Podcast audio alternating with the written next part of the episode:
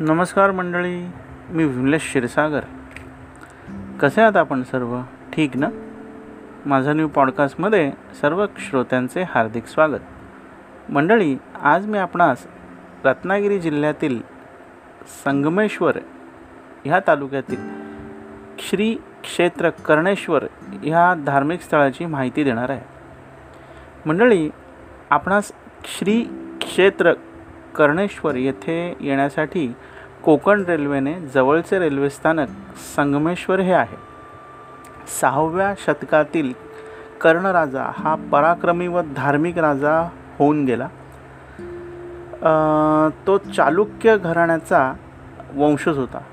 त्यानेच हे श्री क्षेत्र कर्णेश्वर हे मंदिर बांधल्याचे समजते.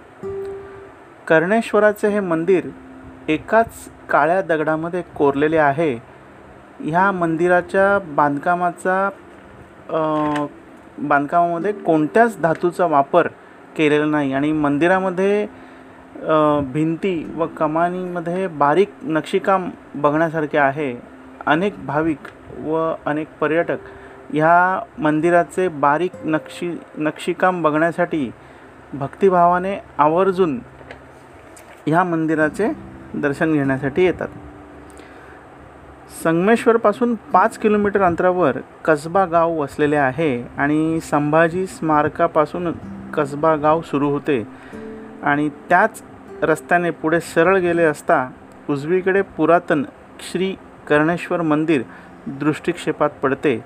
मंदिराच्या छतावर कोरीव काम करून असंख्य देवांच्या मूर्ती दिसतात. तसेच ह्या मंदिरामध्ये पाच ताटे आहेत. आणि मंदिरातील तीन दारे आहेत. मंदिराला तीन दारे आहेत आणि प्रत्येक दारात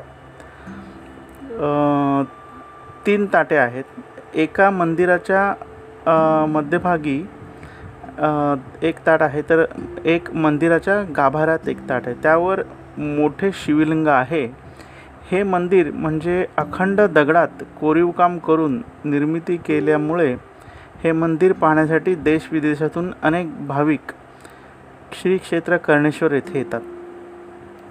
शास्त्री नदीच्या नदी ह्या मंदिराच्या बाजूने वाहते आणि श्री गणेशाचेही मंदिर मंदिर परिसरामध्ये आहे.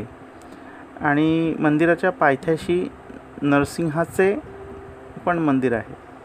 तसेच मुंबई संगमेश्वर हे अंतर तीनशे पंधरा किलोमीटर असून संगमेश्वर कसबा हे अंतर पाच किलोमीटरवर आहे. आणि तसेच एस टी महामंडळाच्या बसेसची पण येथे येण्यासाठी व्यवस्था आपल्याला आहे.